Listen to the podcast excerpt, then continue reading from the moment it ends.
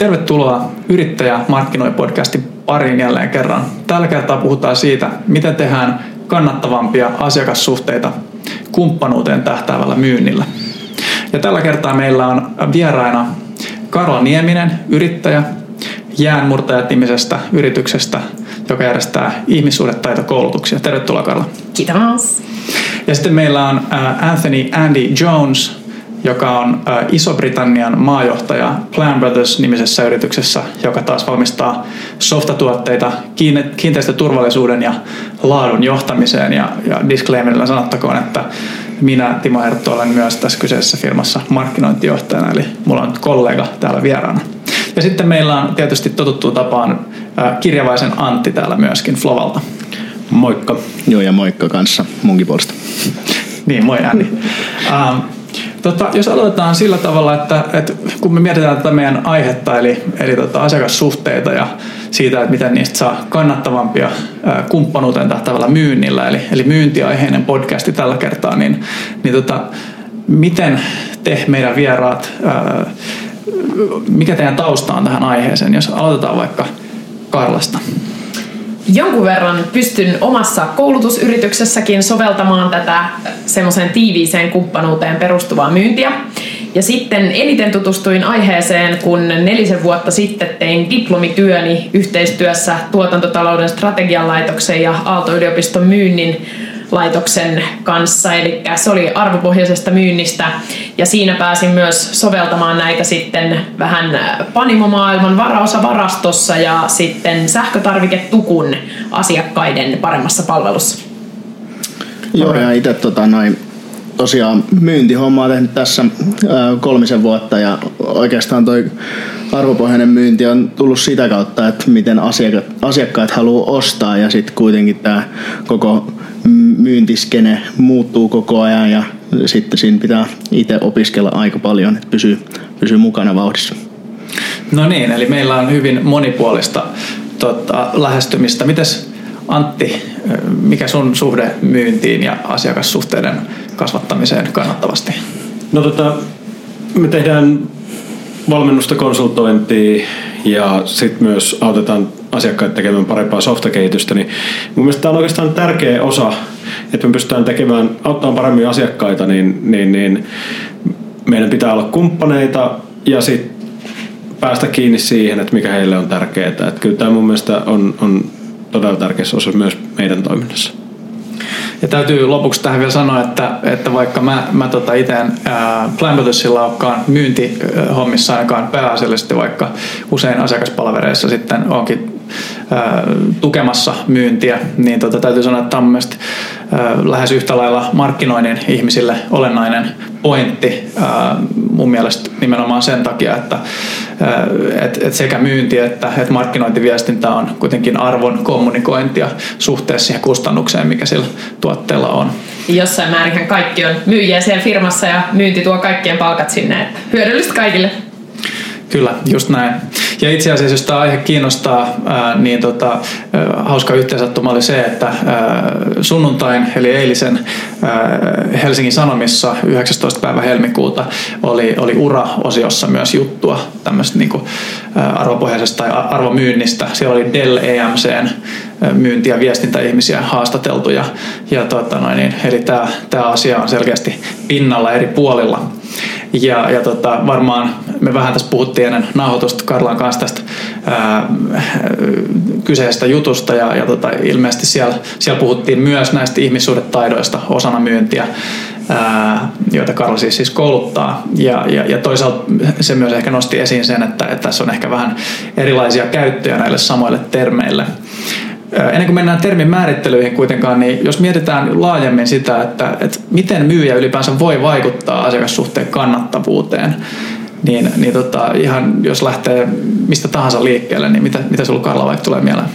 No, jos on se tilanne, että diili on sen verran iso ja merkittävä molemmille osapuolille, eli sekä myyjälle että asiakkaalle, niin jos avoimesti jaetaan tietoa siitä, että miten kumpikin tekee rahaa ja mikä on se kummankin asiantuntemus, niin ihan suoraan pystyy vaikka tuotteen laatuun, kustannuksiin, toisaalta menetettyihin, toisaalta lisää ansaintamahdollisuuksiin vaikuttamaan. Vaikkapa tiiviimmällä eri suuntiin olevalla alihankkija yhteistyöllä ja sitten myös ihan ihmisten viihtyvyyteenkin voi vaikuttaa. Kaikki tällaiset asiat tiiviissä kumppanuudessa niin voi saada paremmalle tolalle. Miten Sandy, mitä tulee mieleen tähän lisäksi? Joo, oikeastaan tota, noin, vähän niin kuin yksi askel taaksepäin, mitä mainittiinkin tuossa, että, että tuossa koko pointti on se, että ymmärtää sen asiakkaan tarpeet ja ymmärtää sen, että mihin se asiakkaan, tai niin, ei pelkästään tarpeet, mutta myös tavoitteet, että mitä se tota, asiakas haluaa saada aikaiseksi sillä, että ostaa palveluita tai tuotteita, niin sitten sitä kautta, että ymmärtää sen, niin pystyy sitten maksimoimaan sen arvon, mitä siitä yhteistyöstä sitten saa. Miten Antti? No, oikeastaan samoilla linjoilla siinä mielessä musta tuli mieleen just se, että itselläkin tulee vastaan usein sellaisia tilanteita, jossa ää, halutaan, että meidän tiimi olisi ketterä tai, tai meidän firma olisi ketterä. Mulle tulee heti kysymys, että miksi ihmeessä, koska ei se ketteryys ole mikään itsenä, tavallaan niin kuin itseisarvo. Ja sitten päästään usein keskusteluun siitä, että mitä oikeasti halutaan saada aikaan. Ja sitten käy niin, että tota, tavallaan meidän odotukset ja asiakkaan odotukset onkin lähempänä toisiaan, jolloin mole, molemmilla on mahdollisuus toteutua. Ja aika usein, usein yritetään päästä tämän, tämän ohi jotenkin sillä, että kuvitellaan, että me ollaan markkinapaikka on valmis ja ostetaan tiettyjä määrämitallisia tavaroita ja, ja, ja silloin ei usein saada, saada kummallakaan puolella sitä, mitä halutaan.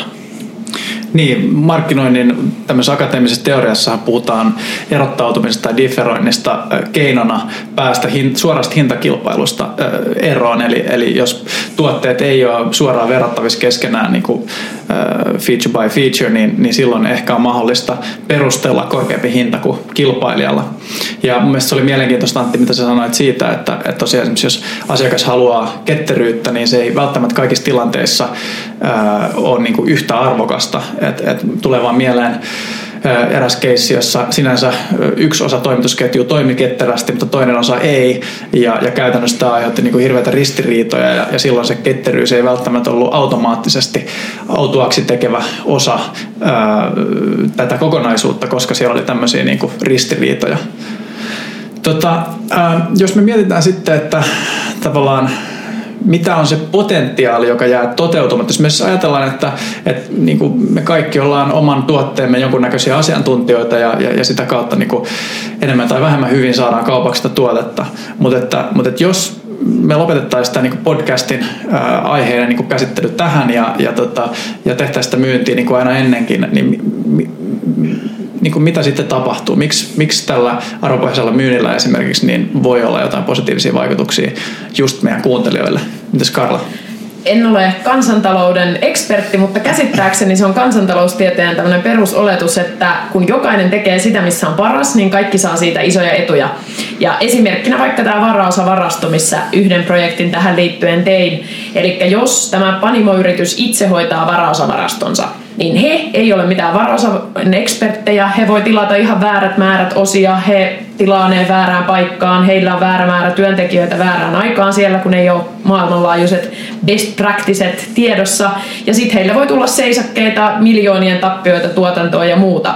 Verrattuna siihen, että he ostaa tämän palvelun, että heidän koneet pyörii ja varaosavarasto toimii optimaalisesti joltain asiantuntijafirmalta, jolloin he niin kuin murtoosan kustannuksilla saa siitä moninkertaiset edut, kun he hyödyntää tämmöistä eksperttiä. Ja tässähän mitä siis voi menettää, niin sekä tämä varaosavarastokonsultointifirma menettää ison asiakkuuden, että sitten tämä panimufirma menettää isot rahalliset No jos vielä tota, miettii sitä, että oliko tässä niin kuin joku tämmöinen arvopohjaisen myynnin transformaatio tässä tämän konsulttifirman toiminnassa, eli että myykö he aikaisemmin jollain toisella tavalla ja sitten he tajusivat, että hetkinen, he voikin myydä tätä arvopohjaisesti, jolloin sitten ää, jotain muutoksia tapahtuu. Joo, kyllähän tästä täytyy olla niin kuin iso mindsetin muutos sekä sillä ostajalla että myyjällä. Eli toisaalta ostajan pitää avata sitä omaa tuotantoprosessiaan sille konsulttifirmalle. Ja heidän pitää niin kuin olla valmis kuuntelemaan niitä neuvoja vähän laajemminkin kuin vaan, että kuinka monta osaa tilataan ja mikä päivä ja millä hinnalla. Ja sitten se myyjä myös pitää ajatella, että he ei enää teekään sitä, että he vaan toimittaa niitä osia tilausten mukaan, vaan he oikeasti haluaa auttaa siinä, että niitä vaikka tuotantoseisakkeja ei ole siellä. Eli kyllä molemmilla pitää olla aikamoinen mindsetin muutos verrattuna semmoiseen, mitä vaikka sata vuotta sitten harrastettu myynnissä. No mites Andy ja Antti, niin onko teillä kokemuksia siitä, että, että tavallaan niin kuin ennen versus jälkeen, niin, niin minkälaisia niin kuin aha-elämyksiä on syntynyt ja mitä, mitä sen seurauksena on tapahtunut näissä niin kuin mindsetin muutoksissa teidän myynnissä? Joo, niin tosiaan tota, noin Plan Brothers, kun ollaan noin viisi vuotta vanha firma, niin siinähän alussa mennään sitten niinku, tota, enemmän ää, tota noin, voimalla kuin taidolla ja sitten siinä niinku oppii tota, sit pikkuhiljaa. Ja, ja me ollaan huomattu sitten se, että et kun me myydään, niinku, me myydään siis niinku, tuotteistettu softaa, mutta sitten myös tuotteistettuja palveluita ää, niin silleen, että sit kun ne asiakkaat ostaa jonkun pienen jutun ekaksi, joka on helppo ostaa ja, ja näin, niin sitten me pystytään niin kuin seuraavassa vaiheessa sitten ää, sen yhteisen luottamuksen kautta, mikä on rakennettu, niin sitten sanoa, että hei, että meillä on näitä muitakin juttuja ja että et tässä on, niin kuin, että tässä on tämä koko repertuari, miten me voidaan palvella teitä, mutta harvoin kukaan ostaa sitä koko pakettia kerralla, että pitää niin kuin lähteä silleen rauhallisesti rakentamaan sitä yhteistyötä. No meillä Flovassa taas niin kuin matka on ollut ehkä tuossa niin softa tekemisessä, mitä me tehdään asiakkaiden tiimeissä, niin siitä, että meidät on ensin ensin niin kuin intuitiivisesti laitettu siihen koodaava käsipari lokeroon, joka on se ensimmäinen, mutta nyt, nyt me ollaan päästy niin kuin luotet, luotettujen asiakkuuksien kautta semmoiseen tilanteeseen, että oikeasti tämä meidän lupaus koodaavista muutosagenteista on tullut, tullut niin toteen, että asiakkaat on huomannut, että sen, sen lisäksi, että me tuotetaan koodirivejä, niin me myöskin autetaan junioritiimiläisiä kasvamaan, me autetaan koko, koko tiimiä ja sitä ympäröivää organisaatiotuoteomista ja parantamaan toimintaansa, ää, ottamaan haltuun koko tiimiä niin uusia teknologioita ja muuta sellaista, millä on niin pitkällä aikavälillä sitten asiakasfirmoihin ihan todella, todella, todella paljon merkittävämpää hyötyä kuin siitä, että muutama koodirivi tulee tehtyä. Ja yksi esimerkki, minkä on kuullut kaverin koodifirmoista esimerkiksi, että joku voi tilata heiltä pelin tai applikaation. Ja he just ajattelee ostavansa, että mä tilaan sata tuntia koodareita, että nyt tulkaa koodaa tää. Ja sitten jos se koodarifirma huomaakin, että hetkinen, teiltä puuttuu markkinointi tälle applikaatiolle, niin tämän arvopohjaisen myynnin filosofian mukaan heidän ei kannata toimittaa sitä sata tuntia koodausta ja koodata applikaatio, jota ei markkinoida. Vaan heidän kannattaa sanoa, että hei, tilatkaa meiltä sittenkin 20 tuntia ja laittakaa tämä loppu niin kuin tässä vaiheessa markkinointiin ja jatketaan sitten myöhemmin tai tällä lailla. Ja itse asiassa täytyy sanoa, että toi tuntuu olevan trendi ylipäänsä ohjelmistokonsultointifirmojen ää, niin kuin organisaatioissa myös, että jos ajattelee, ajattelee näitä johtavia konsulttifirmoja, vähän, vähän ehkä pienempiä, niin, niin tuntuu, että kaikki on, on rakentaneet esimerkiksi palvelumuotoilu, ää, kyvykkyyksiä ää, organisaationsa, kun alun perin lähdettiin vaan jostain niin kuin Java-serverikoodauksesta. niin, niin tota selkeästi tämä, on niin kuin havaittu myös näissä firmoissa, että, että sen sijaan, että tarvii aina liidata vaan tota kaverin firmalle, niin voi, mm. voi myös itse tota, kaapata sitä lisäarvoa sitä kautta.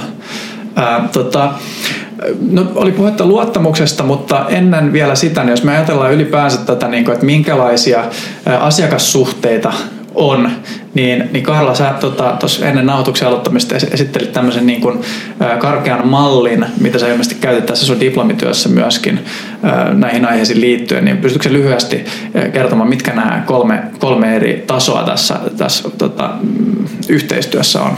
Joo, eli vähän riippuen tuotteesta, niin ei aina kannata tehdä mitään massiivista bisneslogiikan uudistusarvopohjaisen myynnin projektia. Eli jos on ihan pienen katteen tuote, bulkkituote, mitä saa monelta myyjältä ja ei ole kummallekaan osapuolelle, myyjälle tai ostajalle kauhean tärkeä, niin sitten se on tällaista tuotemyyntiä, ja sitten taas seuraava taso voisi olla tämmöinen, että vähän enemmän lisätään siihen palvelua ja paketointia. Sitä esimerkiksi ratkaisumyynniksi voi kutsua. Ja sitten tämä kolmas taso, missä oikeasti se myyjä tietää sen asiakkaan bisneslogiikan ja pystyy hänen prosesseja kehittämään, niin tämä on sitten se ylin bisneslogiikkataso, esimerkiksi vaikka arvopohjaiseksi myynniksi kutsuttu. Ja, ja tota, kun sä teet tätä dippaa, niin, niin tota, mikä, mikä sun niinku kokemus oli, että kun sä tutkit näitä erilaisia firmoja, niin onko niinku jotenkin havaittavissa sitä, että, että esimerkiksi tätä ylintä tasoa ei, ei ole nähtävissä kauheasti näissä firmoissa vai, vai minkälaisia havaintoja sulla oli? No yleisesti liittyen tähän mun koulutusekspertiisiin eli verkostoitumiseen, ihmissuhdetaitoihin, niin ihmiset on, en tiedä onko Suomessa vaan vaan yleensäkin, niin hirveästihan katsotaan omaa napaa ja omissa kuvioissa pyöritään. Niin kyllä se mun mielestä näkyy myös tässä isojenkin projektien myynnissä, että ei tutustuta niin paljon siihen asiakasyritykseen tai myyjäyritykseen, että siitä voisi olla oikeasti maksimaalinen hyöty siitä yhteistyöstä. Että kyllä mun mielestä yllättävän vähän sit oikeasti tiedetään, mitä siellä tapahtuu siellä kumppanin firmassa. Ja olisi tosi paljon potentiaalia tässä. Et mun henkilökohtaisen elämän haaste on se, että mä oon kaikesta kiinnostunut. Että katsotaan, minkä arvopohjaisen myynnin konsulttifirma mä joskus vielä perustan. Okei, eli, eli tota, mä olin kuuleminen, että sä, että sä mainitsit tämän niin kuin asiakkaan kuuntelemisen ja asiakkaiden tarpeen ymmärtämisen hyvin keskeisessä roolissa tässä. Niin, tota, niin mitä jos ajattelee Antti ja Andy, niin, niin onko teillä tätä esimerkkejä siitä, että miten tämä asiakkaan ymmärtäminen, asiakkaan kuuntelu muuttaa sitä otetta myyntiin, mikä myös teillä on ollut?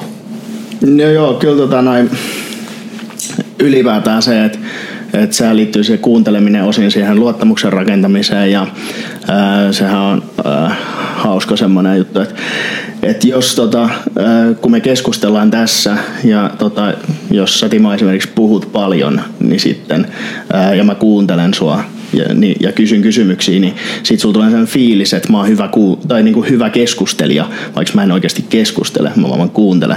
Ja samalla se niin kuin niille asiakkaille, tota, se, se on niin kuin aika tärkeä semmoinen perusjuttu, et, niin kuin ostavalle osapuolelle, että et, hei toi tajuu, mistä mä puhun ää, ylipäätään jos mä saan tähän väliin huikata, koska toi, toi resonoi aika vahvasti. Eli, eli erityisesti jos, jos tota, tulee istuttua niin kuin pöydän toisella puolella, eli, eli vastaanotettua myyjiä, niin, niin mä huomaan, että se on kyllä ihan niin kuin, yksi numero yksi tota, semmoinen, semmoinen juttu, mikä siitä näkökulmasta haluaisi, haluaisi antaa vinkiksi myyjille, että, että tavallaan, että että, että sen sijaan, että tulee, että hei mä haluan nyt tulla kertoa meidän yrityksestä, niin, niin, tota, no, niin en mä tiedä, voi olla, että se toimii jossain piirissä, mutta ainakin mulle se on ihan tosi iso punainen vaate, että, että kun kuitenkin niin kuin, miksi myyjän niin kuin, miksi myyjää päästetään ovesta sisään ylipäänsä on se, että hän voisi tarjoa jotain niin kuin, positiivista muutosta siihen niin kuin, asiakasorganisaatioon.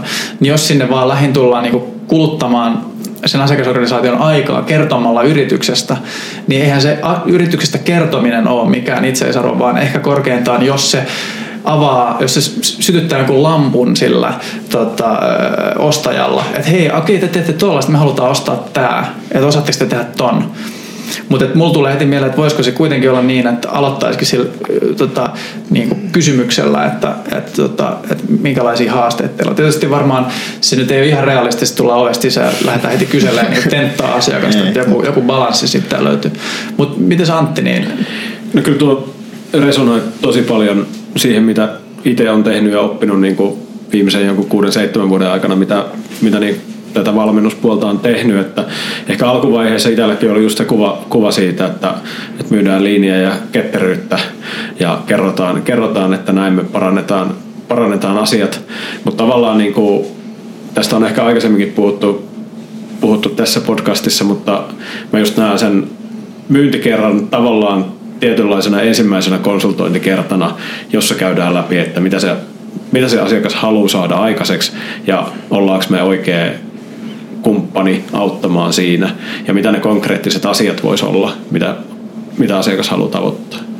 Ja yksi jännä havainto, mikä tuli vastaan tässä arvopohjaista myyntiä toteuttaessa ja tutkiessa oli se, että tämmöinen konsultatiivinen, hyvin tiiviissä yhteistyössä tapahtuva myynti, niin yllättäen se ei olekaan aina paras kaikista isoimmille asiakkaille, vaan siihen puolivälin asiakkaille. Et helposti pienet firmat ja pienet asiakkuudet, niin siinä tuijotetaan liikaa niitä kustannuksia ja lyhytaikaisia etuja, eikä katsota pitkällä aikavälillä. Mutta sitten taas ne kaikista isoimmat asiakkuudet ja kaikista isoimmat firmat, niin ne on jo niin byrokraattisia, täynnä kaiken maailman gatekeepereitä, ostajia, milloin on ihan väärät mittarit koko firman kannalta, niin silloin niiden on vaan pakko tehdä ne tyhmällä tavalla ne kaupat, ja se ei sovi sitten kuitenkaan sinne parhaiten yllättäen se yhteistyössä tehtävä myynti. Niin, tota, me ollaan Andy sun kanssa puhuttu tämmöistä niinku Challenger Sale-ajatuksesta, niin, niin herättikö tämä Karlan pointti tässä ajatuksia? No se, ja sitten Antti sunkin pointti tuossa aikaisemmin siitä, että se ensimmäinen myynti tapaaminen on jo tavallaan semmoinen niin kuin konsultti konsulttitapaaminen, eli tuossa Challenger Sales, sehän niinku, pointti on se, että nyt kun meillä on internet, tai varsinkin meidän prospekteilla ja meidän asiakkailla on internet, niin nehän ää, ää, luulee tietävänsä kaikesta kaiken, ja, ja aika paljon pystyykin tietämään, mutta myös se sit korostaa sitä, että myyjän pitää myös tehdä kotiläksyt hyvin, ja sitten koska kuitenkin ne etti jotain, kun ne niin kuin, jos, varsinkin jos on inbound leadi, mutta myös silleen, että jos saat keskusteluyhteyden, niin sitten niillä on joku tarve, niin sitten, että sä pystyt opettaa niille siitä niin kuin koko industrissa, niin kuin, että millaisia muita keissejä, mitä muut tekee. Että kuitenkin ihmisillä on sellainen tendenssi, että ne haluaa tietää, että miten me vaikutetaan tässä kokonaisuudessa, miten me, noi meidän kaverit, miten meidän pahimmat kilpailijat tekee nämä jutut. Niin sitten jos sä pystyt kouluttaa niille sitä, niin se on niin kuin tosi, tosi voimakasta. Ja sehän on aika siistiä, että ne näkee itsensä sen kaiken keskellä. Kyllä, kyllä. Tuosta tuosta tulee mieleen taas ohjelmistoalasta, joka on, joka on niin kuin mulle ehkä tutumpi kuin moni muualla, niin, niin tota, tuntuu, että ohjelmistokonsultoinnissa on nimenomaan tämmöisiä, niin kuin, että joudutaan, tai että sanotaan, että, että niin kuin pitkään alalla olleet firmat on lähtenyt yrittää sitä, että, että koitetaan niin kuin haastaa asiakkaita sitten, miten sitä softaa ostetaan, koska edelleenkin on vallalla sellainen ajatus siitä, että, että varsinkin isot IT, IT-firmat, että siellä niin kuin myydään mahdollisimman kalliilla ja toimitetaan mahdollisimman vähän, mistä johtuen sitten ää, tota, tietyt ostajat niin haluaa kaiken kirjata sinne sopimukseen ja sopimussakot määritellään ja kaiken maailman tämmöiset niin kuin, tavallaan juristit edellä sitä ää, tavallaan lukitaan sitä arvoa, niin kuin ankkuroidaan kiinni niihin sopimuksiin. Ja sitten taas monet tämmöiset niin ketterää kehitystä edustavat softatalot on sitten joutunut vähän niin kuin haasteisiin sen kanssa, että he ei pysty tuottaa arvoa, jos pitää niin kuin etukäteen vaikka niin kuin lukita kaikki kiinni, koska iso osa siitä niin kuin ketteräohjelmistokehityksen arvontuotosta syntyy nimenomaan siitä yhteistyöstä sen asiakkaan kanssa siitä, mm. mitä ei alkuvaiheessa tiedetä niin tavallaan tässä esimerkiksi, koska Reaktor on itse sitä promonnut blogissaan, niin siitä voi tällä nimellä mainita, niin hehän on esimerkiksi kirjoittanut blogipostauksia siitä, että, että miksi ei kannata ostaa tämmöisellä niin kuin tosi hinta ja, ja tota etukäteen määritelty skouppi niin kilpailutusprosessilla softaa. Ja, ja, ja, tota, ja, ja heidän lakimiehensä puhuu tästä, että, että myös lakimiesten roolin pitää tämmöisessä niin kuin ja toisin niin, niin muuttua. Niin mielestäni tämä on kiinnostava ajattelu just se, että, että et tavallaan, että et on tiettyjä tapoja toimialalla, on tiettyjä, niin kuin ostajat haluaa jotain, mutta aina se ei välttämättä tuota heille eniten arvoa. Että joskus ehkä pitää uskaltaa myös lähteä haastaa. Ja mun mielestä se on kuitenkin siistiä, että mitä itse uskon, että on tärkeä steppi tässä arvopohjaisessa myynnissä on se, että sit lopuksi katsotaan, että toteutuko ne edut, mitä asiakas on halunnut ja oliko se lopputulos hyvä. Et välillä jossain tällä arvopohjaisella myynnillä on vähän huono kaiku, että joku sanoo, että on niinku sellaista, että heitetään, ravistetaan hihasta hinta, että tämä joku asia, joka normaalisti maksaa 10 tonnia, maksaakin sulle nyt 100 tonnia, mutta kyse ei ole siitä, jos siinä lopuksi näytetään, että hei, tämä oli sulle oikeasti 100 tonnia arvoinen, että sä säästit tässä itse vaikka 80 tonnia Eli se, että oikeasti näytetään ne edut tavalla tai toisella siinä lopuksi, niin se on musta tärkeä steppi tätä, että kyse ei ole siitä, että siirryttäisiin tämmöisestä tuotepohjaisesta, tuntipohjaisesta hinnoittelusta johonkin hihasta ravistettuun hinnoitteluun. Joo, Antti, sä mainitsit tuossa jossain vaiheessa myös sen, että, että, tota, että mikä on tämän mittaamisen ja rahallisen kompensaation suhde, niin sulla oli joku, joku pointti tähän näin. Joo, Alan Weiss kirjassaan Value-Based Fees ja hauskasti nimetyssä kirjassaan Million Dollar Consulting, joka ainakin suomalaisiin korviin kuulostaa vähän jännittävältä, niin, niin paljon puhuu arvopohjaisesta konsultoinnista ja sen myymisestä ja tekemisestä. Hänellä oli niin pointti se, että, että yhdessä pitää asiakkaan kanssa määrittää, että mikä sen palvelun arvo on asiakkaalle ja siitä sitten joku prosentti määrittää, taisi olla kaksi prosenttia niin kuin sen konsultaation hinnaksi ja sitten myöskin määrittää ne mittarit, että millä, millä katsotaan, että päästäänkö niihin tavoitteisiin. Mutta sit, sitä mieltä hän oli vahvasti, ja mä oon kyllä samaa mieltä, että konsultoinnissa ja valmentamisessa sitten myöskään niitä palkkioiden toteutumista ei pidä näihin mittareihin sitoa, koska niiden toteutuminen on niin paljon asiakkaan omasta tekemisestä ja sitoutumisesta kiinni. Itse asiassa hän sanoi, että monta kertaa niin kun hän on yrittänyt jopa tehdä sitä, mutta asiakkaat ei ole suostunut, koska se olisi, niin heille kuulostaa niin kuin, liian inhottavalta. Ja toihan on hieno juttu siinä kuitenkin sit se, että kun se asiakas näkee, miten se juttu meni tai miten se projekti meni, niin siitä sitten joko se asiakassuhde lähtee kasvamaan, niin kuin esimerkiksi Andy tuossa sanoi, tai sitten he huomaa, että jaha, tästä nyt ei tullut mikään jatkojuttu. että se niin kuin, tavallaan se luottamus rakentuu siinä sitten. Ja tuossa to, itse asiassa niin meidän, meidän firman kannalta, kun me ollaan, me ollaan oikeastaan kaikki osakkaita ja vähän niin kuin elämäntapa yrittäjiä, elämäntapa duunareita tällä, tällä alalla, niin se onkin tosi tärkeä myös meille validaatio. Että jos me huomataan, että meillä ei ole impaktia jossain asiakkaassa, niin se on meille tietyssä mielessä ajanhukkaa, tylsää, turhauttavaa. Ei me haluta sitten jatkaa niitä, semmoisten asiakkaiden kanssa, vaan me oikeasti halutaan löytää sit sellaisia asiakkaita, joiden kanssa me saadaan jotain aikaan. Joten se on meillekin niinku tärkeä mitata se impakti. Joo. Eli, eli toisin sanoen, jos ajatellaan sitä, että miten tämä voisi erota semmoisesta tavallaan aikaa ennen tämmöistä arvopohjaista myyntiä, niin ideana on nimenomaan se, että sekä toimittajalle että ostajalle on, on tärkeää ymmärtää se, että mikä se, mikä se impakti on, ja jos ei sitä impaktia sitten synny, niin se voi tosiaan olla yhtä lailla merkki paitsi ostajalle, niin myös myyjälle, että nyt tämän kaltaisia projekteja ei ehkä jatkossa kannata sitten tehdä. Ja mikä on mun mielestä tärkeää, niin tässä siitä riskiä siirtyy sieltä ostajalta myyjälle. Eli tavallaan se, mistä ne isommat katteetkin myyjälle voi tässä tulla ja mistä ne edut myös syntyy paljon sille asiakkaalle on se, että riskiä siitä, että ne edut toteutuu ja myös vastuuta niiden bisnesvaikutusten, toisin sanoen enemmän euroja pitkällä aikavälillä firman tilille, niin mihin se vastuu siirtyy, niin enemmän sieltä ostajalta sinne myyjälle. Niin minkälaisia malleja, Karla, sä oot sitten nähnyt käytössä? Me, puhuttiin just äsken tuossa, että tämä, oliko tämä Andy Wise, vai mikä oli tämän kaverin nimi? Alan Weiss, niin. Niin, tota, hän, niin, tota, niin hän, hän, hän suosittelee, että ei kannata sitoa ää, tätä niin kuin, palkitsemista näihin, näihin mittareihin johtuen tästä niin kuin, asiakkaan niin isosta roolista. Niin Karla, miten sä näet tämän ja, ja, ja missä jutuissa sitten voisi taas olla perusteltua sitoa ää, enemmän tätä palkkioa mm, tähän niin kuin, suoriutumiseen? No mun mielestä se on tärkeää, että hinnoittelu jotenkin perustuu just siihen, niin kuin Antti sanoi tähän, että mikä se vaikutus on sille asiakkaalle. Kuulosti muuten hienolta, oliko se 2 prosenttia siitä vaikutuksesta se konsultaatiohinta? Siinä on aika arvokasta, pitää olla isot vaikutukset myös aina, että se kaksi prosenttia riittää.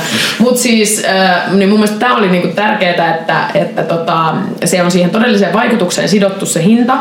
Ja sitten se on vähän tilanteesta riippuen, että onko se sitten se toteutunut vaikutus sellainen, että se mitataan yhdessä ja katsotaan sen perusteella jatkoa, vai onko se toteutunut vaikutus sellainen, mikä ihan oikeasti sit vaikuttaa siihen, kuinka paljon euroja siirtyy sen myyjän tilille, niin se on vähän tilanteesta riippuen.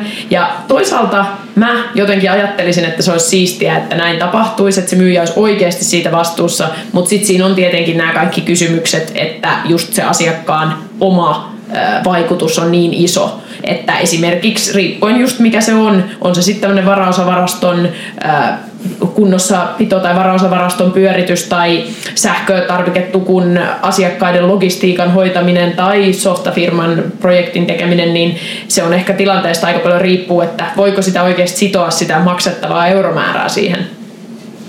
Niin sanoit, että äh, oliko jotenkin näin, että, että tämä olisi tämä onnistuminen sidottu tähän äh, niin kuin, tavallaan rahalliseen äh, palkkioon, mutta mut ehkä voisi liennyttää sillä tavalla, että, äh, että jos ei se ole sidottu, niin se on ainakin koittaisi olla yhteydessä, eli ainakin suunnitteluvaiheessa äh, koitettaisiin miettiä, että se hinnoittelu liittyy nimenomaan siihen syntyneeseen arvoon, vaikka sitä ei sitten niin kuin justerattaisikaan siinä purkuvaiheessa. Joo, tuosta mulle tuli mieleen, että itse paljon niin kuin aikaisemmin niin kuin softapuolen tota, softakehitystä niin kuin myy, myyjäpuolella olleena, niin, niin, niin aika useinhan siinä sitten tavallaan nämä kriteerit, niin kuin laatu ja mitä saadaan aikaan ja paljon arvoa, niin on aika monimuotoisia ja niitä on vaikea, vaikea mitata niin kuin objektiivisesti, mutta niitä on tosi helppo mitata subjektiivisesti niin siellä on sitten tämmöisiä malleja ollut käytössä esimerkiksi, että jokaisen kahden viikon sprintin jälkeen asiakkaalla on mahdollisuus sanoa, että me ei tästä sprintistä makseta mitään, koska tämä ei tuottanut meille arvoa. Tai sitten, että ne, tähän sprinttiin me lopetetaan tämä tekeminen, koska tämä nyt ei näytä enää tuottavan meille arvoa. Niin tämä on tavallaan tämän, tämän niin kuin sit, sopimusten sitominen tälle ajallisesti siihen subjektiiviseen niin kuin arvontuottojuttuun on yksi, yksi semmoinen tapa, mikä on mun mielestä aika helppo tehdä tosi monella alueella. Niin mulla tulee mieleen, että, että tavallaan niin kuin toi on aika äärimmäistä, että sanotaan, että no itse asiassa te, te ei tarvitsekaan maksaa tätä meidän laskua, mutta herää tietysti kysymys, että onko vähän semmoisia niin lievempiä tapoja ää, ottaa sitä riskiä pois sieltä asiakkaalta. Mä muistan omilta, omilta tota noin, niin, niin kuin, kun tein ensimmäisiä konsulttiprojekteja, niin, niin kuin juniorikonsulttina, niin, niin, niin mulle opetettiin tämmöinen fraasi kuin give something first. Ja siinä ideana on tavallaan se, että, että kun lähdetään tekemään jotain uutta asiakkuutta, niin sen sijaan, että ensimmäisenä ollaan aina niin kuin koitetaan miettiä, että miten me saadaan pumpattua siitä asiakkuudesta niin kuin mahdollisimman paljon katetta, niin ensimmäisessä vaiheessa itse voidaan tehdä vaikka joku lyhyt pilottiprojekti täysin ilmaiseksi sillä niin kuin ajatuksella, että se on myynnin kustannusta ja, ja tavallaan ehkä sillä ajatuksella myös, että tehdään se projekti niin hyvin, että sitten se tavallaan niin kuin saada vähän niin kuin jalka oven väliin, ei sillä tavalla negatiivisessa merkityksessä, vaan sille, että päästään näyttämään se oma osaaminen ilman, että sen asiakkaan tarvii tehdä mitään niin kuin päätöstä siitä sen suuremmin. Että, että yleensä kun tehdään sopimus, että ostetaan jotain, niin se on aikamoinen jumppa, mutta sen sijaan yleensä semmoisen kahden viikon pilottiprojektin saa menee läpi asiakkaan kanssa aika pienellä byrokratialla, jolloin se voi olla, että sit siinä vaiheessa, kun siitä varsinaisesta sopimuksesta neuvotellaan, niin se luottamus on jo syntynyt ja, ja, ja, tota, ja silloin pystytään sitten niinku myös tarkemmin määrittämään sitä arvoa, kun puoli ja toisin tiedetään, että mikä se yhteistyön laatu on ollut. Ja mikä on mulle tärkeä ajatus tässä arvopohjaisessa myynnissä, mitä sovellan henkilökohtaisessa elämässä ja yrityselämässä ja kaikkialla, on se, että sitä arvoa voi nimenomaan tuottaa lisää. Eli ei ole kyse siitä, että on joku sata tonnia ja tämä pitää nyt käyttää jotenkin mahdollisimman tehokkaalla tavalla, vaan voi aina miettiä jotain tapoja, millä se asiakas saakin jostain 200 tonnia ja silloinhan siitä voisit itse taas laskuttaa jonkun osan palkkiosta. Ja tämä sama mun mielestä näkyy yrittäjien vapaa-ajallakin. Että yrittäjät myös voi miettiä koko ajan sitä, että miten jonkun asian tekee kannattavammin sen sijaan, että mietitään, että miten mä säästän tästä pennin tai tosta toisen pennin. Ja miten jostain saa enemmän sen sijaan, että miettii, että mistä saa sen jonkun säästön. Myös ihan hyvä yrittäjyyteen liittyen on tämä, että verot ei ole ikinä yli 100 prosenttia. Jari Parantainen, tämä pöllit tästä blogaa ja hienoja kirjoituksia, niin hän sanoi joskus, että ne on vaan huonoja myyjiä ja köyhiä, jotka vikisee veroista. Että ei ne verot ole ikinä yli 100 prosenttia, että aina voi kuitenkin myydä enemmän. Jos tuntuu, että verot on liikaa, niin sit voi myydä enemmän. Tai jos tuntuu, että asiakkaat ei saa tarpeeksi rahaa, niin voi auttaa asiakas tekemään enemmän rahaa, jolloin sieltä aina saa enemmän itsekin. Mites tota, jos ajatellaan vielä ylipäänsä tätä teemaa, että, että miten pystytään tuottaa enemmän lisäarvoa asiakkaalle suhteessa siihen, että mitä on niin kuin sen tekemisen kustannus. Karla, sä mainitsit esimerkkinä, että jos sä menet puhumaan johonkin tilaisuuteen ja se sun puhujapalkkio tuntuu vähän tiukalta sen asiakkaan budjettiin, niin sä sanoit, että sä voit esimerkiksi auttaa markkinoimaan, koska sen tavallaan suhte, sulla on suhteellinen etu, siis sä hyvä markkinoimaan, sen takia se kustannus sulle on ehkä pienempi kuin sille asiakkaalle, jolloin sä pystyt tavallaan niin kuin aikayksikköä kohden sitten ää, tota, tekemään siitä kannattavampaa, jos se asiakas itse yrittäisi sen saman ajan käyttää siihen markkinointiin, niin tuleeko Antti ja Andy teille mieleen niin kuin muita tapoja luoda aikaisessa vaiheessa arvoa asiakkaalle, tavallaan, jottei joudu niin paljon siitä hinnasta neuvottelemaan, että tässä give something first, niin kuin, mindsetissä? No mä, mä oon jotenkin aina, se on vähän semmoinen hankala juttu toi niin kuin arvon kvantifiointi, että et silloin tota, no, jos, jos tuote tai palvelu on semmoinen, mikä tuo oikeasti lisämyyntiä tai sit konkreettisia säästöjä ää, sille tota, asiakkaalle, niin sit se on helppoa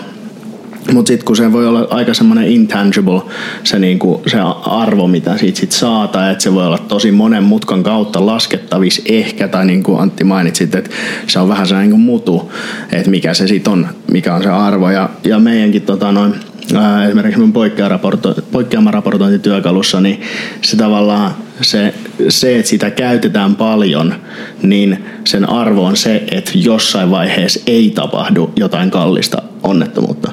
Niin se on tosi vaikea niin kuin sit kvantifioida. Et, et se on kyllä, niin kuin, täytyy sanoa, että ollut, ollut kyllä haaste itsellä.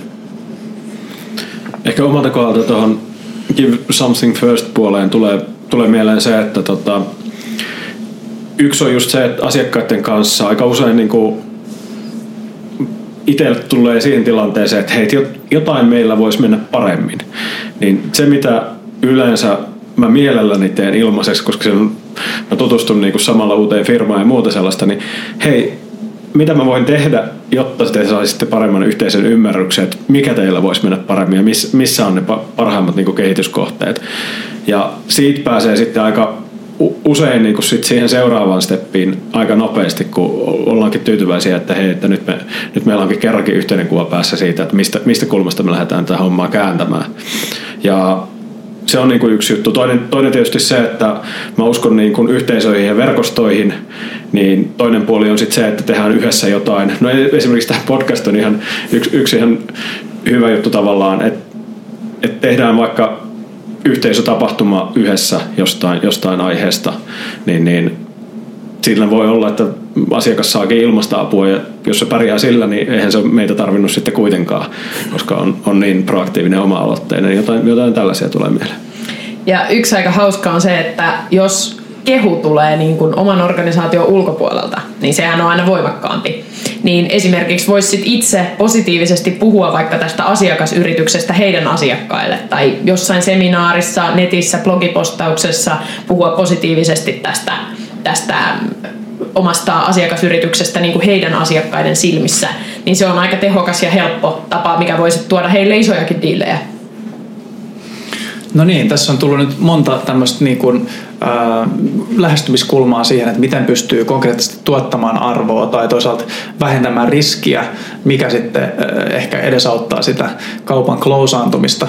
Jos tähän, tota, nyt kun ollaan podcastin loppupuolella, niin, niin tota, lähdetään miettimään sitä, että minkälaisia äh, niin kuin, vinkkejä teillä olisi nyt sitten, kun ajatellaan meidän kuuntelijoita, yrittäjiä, jotka nyt sitten myy ja, myy ja markkinoi, niin minkälaisia vinkkejä olisi, että jos, jos tämä tontti on niin kuin, ää, uutta tai jos haluaa vähän uutta potkua myynti, niin minkälaisia juttuja niin kuin ensimmäisenä ehkä kannattaisi lähteä kokeilemaan, missä on ne niin kuin nopeat voitot?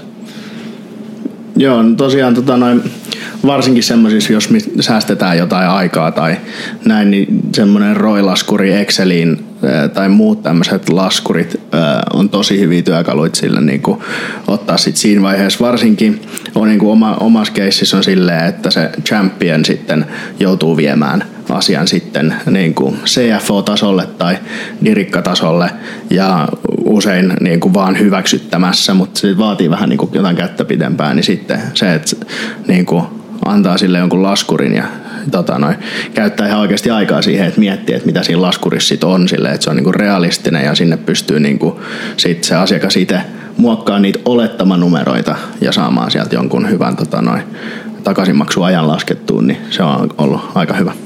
No toi oli tosi hyvä mun mielestä toi Andy vinkki just, että se ajan laskeminen, että kun aika on helppo muuttaa säästöiksi heti, että laskee ne säästetyt tunnit, ja sitten mun mielestä se, että miettii, että siellä on niin paljon muitakin just niitä arvon elementtejä, että se suorat säästöt on yksi, mutta sitten just esimerkiksi tuotteen laatuun vaikuttavat asiat, ne organisaation strategiaa helpottavat asiat, siis oman asiakkaan organisaatio, tai sitten just ihan ihmisten viihtyminen töissä.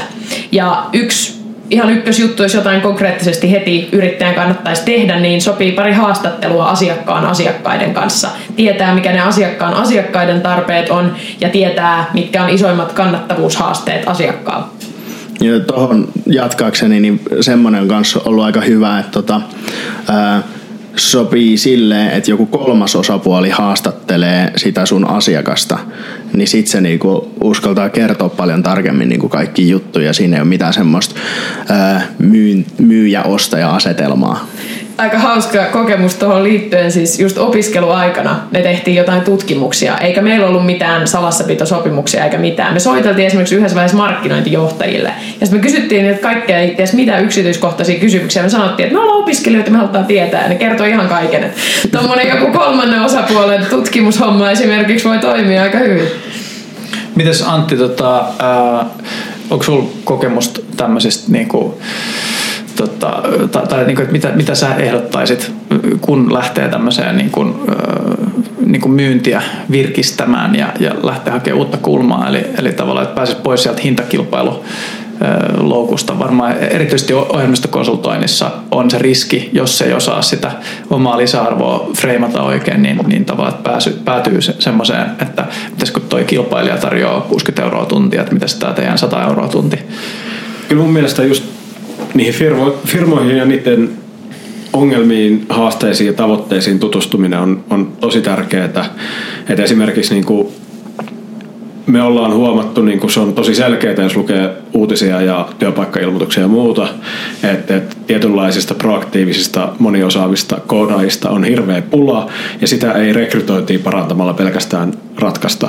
Sitten mietitään, että mikä, mitkä nämä asiat on toisilla toimialoilla – niin, niin se onkin hyvä kysymys, mutta siihen tarvitaan just, että pitää jutella ihmisten kanssa, pitää miettiä mikä se on. Ja sitten pitää miet, miet, arvata vaan se oma kulma siihen, että hei me autetaan tässä ongelmassa näin. Ja sitten sen jälkeen asiakkaiden kanssa keskustellessa se sitten joko validoituu tai ei. Että onko se, onko se uskottava kulma, on, onko siinä oikeasti arvoa, pitääkö sitä jotakin muuttaa? Ja muuta. Et mun mielestä just se potentiaalisten asiakkaiden kanssa keskusteleminen mahdollisimman aikaisin ja pyrkimään saamaan mahdollisimman rehellistä tietoa siitä, että, että ei kysy ei kysy sitä, että kuulostaako tämä kivalta, vaan kysy enemmän sitä, että ei, mikä sua tässä huolettaa ja, ja mitkä asiat saa sut tässä niin kuin sanomaan, että ei me nyt tällä kertaa osteta tätä. Ja tämmöinen vanha totuus yrittäjyydestä, että kaikki liikevaihto ei ole plussaa. Eli just silloin, kun on noissa Antin, Antin mainitsemissa keskusteluissa, sit jos huomaa, että sieltä niin kuin oma toimintatapa on tämä arvopohjainen kumppanuusmyynti, ja sitten jos huomaa, että sieltä tulee koko ajan sellaista kommenttia, että niin kuin, eikö voisi olla vähän halvempia, niin kuin, mitä se todellakin meinaa, varmaan aika huono, niin sitten mun mielestä siinä vaiheessa voi sanoa, että okei, selvä, osta muualta, että tuossa on naapurin numero, soittele sinne. Tai niin kuin yksi kaveri sanoo aina, että me ei ole mikään halvi hevostalli, että mene muualle. niin kuin, niin kuin sit sanoo tolleen, valitsee asiakkaansa myös, että ei tälleen voi palvella asiakasta, jos ei siis halua tulla palvelluksi hyvin. Se on juuri näin. niin, ehkä itse on sen verran konservatiivinen tässä suhteessa, että, että, että mä en ehkä uskalla ihan suoraan tota, niin kuin, tavallaan mene muualle mentaliteettiin allekirjoittaa, mutta, mutta se prinsiippi on kyllä mun mielestä täysin, täysin niin kuin oikea, että, että tavallaan niin kuin asiakasvalinta on myös tärkeä osa markkinointia ja, ja tota noin, niin, esimerkiksi Tim Ferris, tämmöinen niin kuuluisa elämän, yrit, elämäntapayrittäjä, kirjailija, niin, niin on puhunut siitä, että, että itse asiassa kannattaa nostaa hintoja silläkin uhalla, että se karsii itse asiassa ison osan ostajista pois. Minkä takia? No sen takia, koska ne ostajat, jotka etsivät sitä halvinta hintaa, tyypillisesti on myös aika, se on tavallaan usein sitten siihen tulee valituksia ja, ja tota, niin kaikkea niin kuin asiakaspalvelukyselyitä saattaa tulla paljon enemmän ja muuta. Että tavallaan niin kuin, silloin kun myy tämmöiseen premium-segmenttiin, niin se voi olla, että itse asiassa niin kuin, paitsi että se tavallaan niin kuin yksikkökate on, on suoraan myyntivaiheessa parempi, niin myös se asiakassuhte, asiakassuhteen niin kuin kannattavuus on parempi myös sen takia, että, että sieltä karsiutuu sellaista niin kuin, turhia palautuksia ja, ja tota, mm. sähläystä ja kaikkea tämmöistä näin pois. Tuosta mulle tuli mieleen tai oikeastaan tästä koko, koko keskustelusta se, että mulle niin kuin täysin maalikko myyjänä, niin kuin maalikko lähtökohtaisesti myy, myymiseen lähteminen, niin tavallaan tämän koko homman juju on ollut se, että mun niin kuin ajattelutapa myynnistä on muuttunut. Että mä en ajattele enää myyntiliidiä semmoisena asiana, jonka mä voin hävitä, vaan mä ajattelen sen semmoisena asiana, että mä voin niin kuin tämän liidin mä voin oppia sen, että onko se, niin se meille sopiva yhteistyökumppani tällä hetkellä vai ei. Eli tavallaan sitten se ei on todella arvokas, että mä huomaan, että ei, saan vastaukset, ei, joko heiltä vastauksen, että ei, ei kiinnosta, tai sitten itse huomaan, että ei kiinnosta, niin se on, se on itse asiassa tosi hyvä juttu, mm, eikä huono. Pitää hävitä paljon aikaisin, koska se, että hävii myöhään, on tosi kallista. Kyllä. Hienoja kiteytyksiä tähän loppuun. Hei, kiitos teille kaikille, että osallistuitte podcastiin. Kiitos. Kiitos. Kiitos.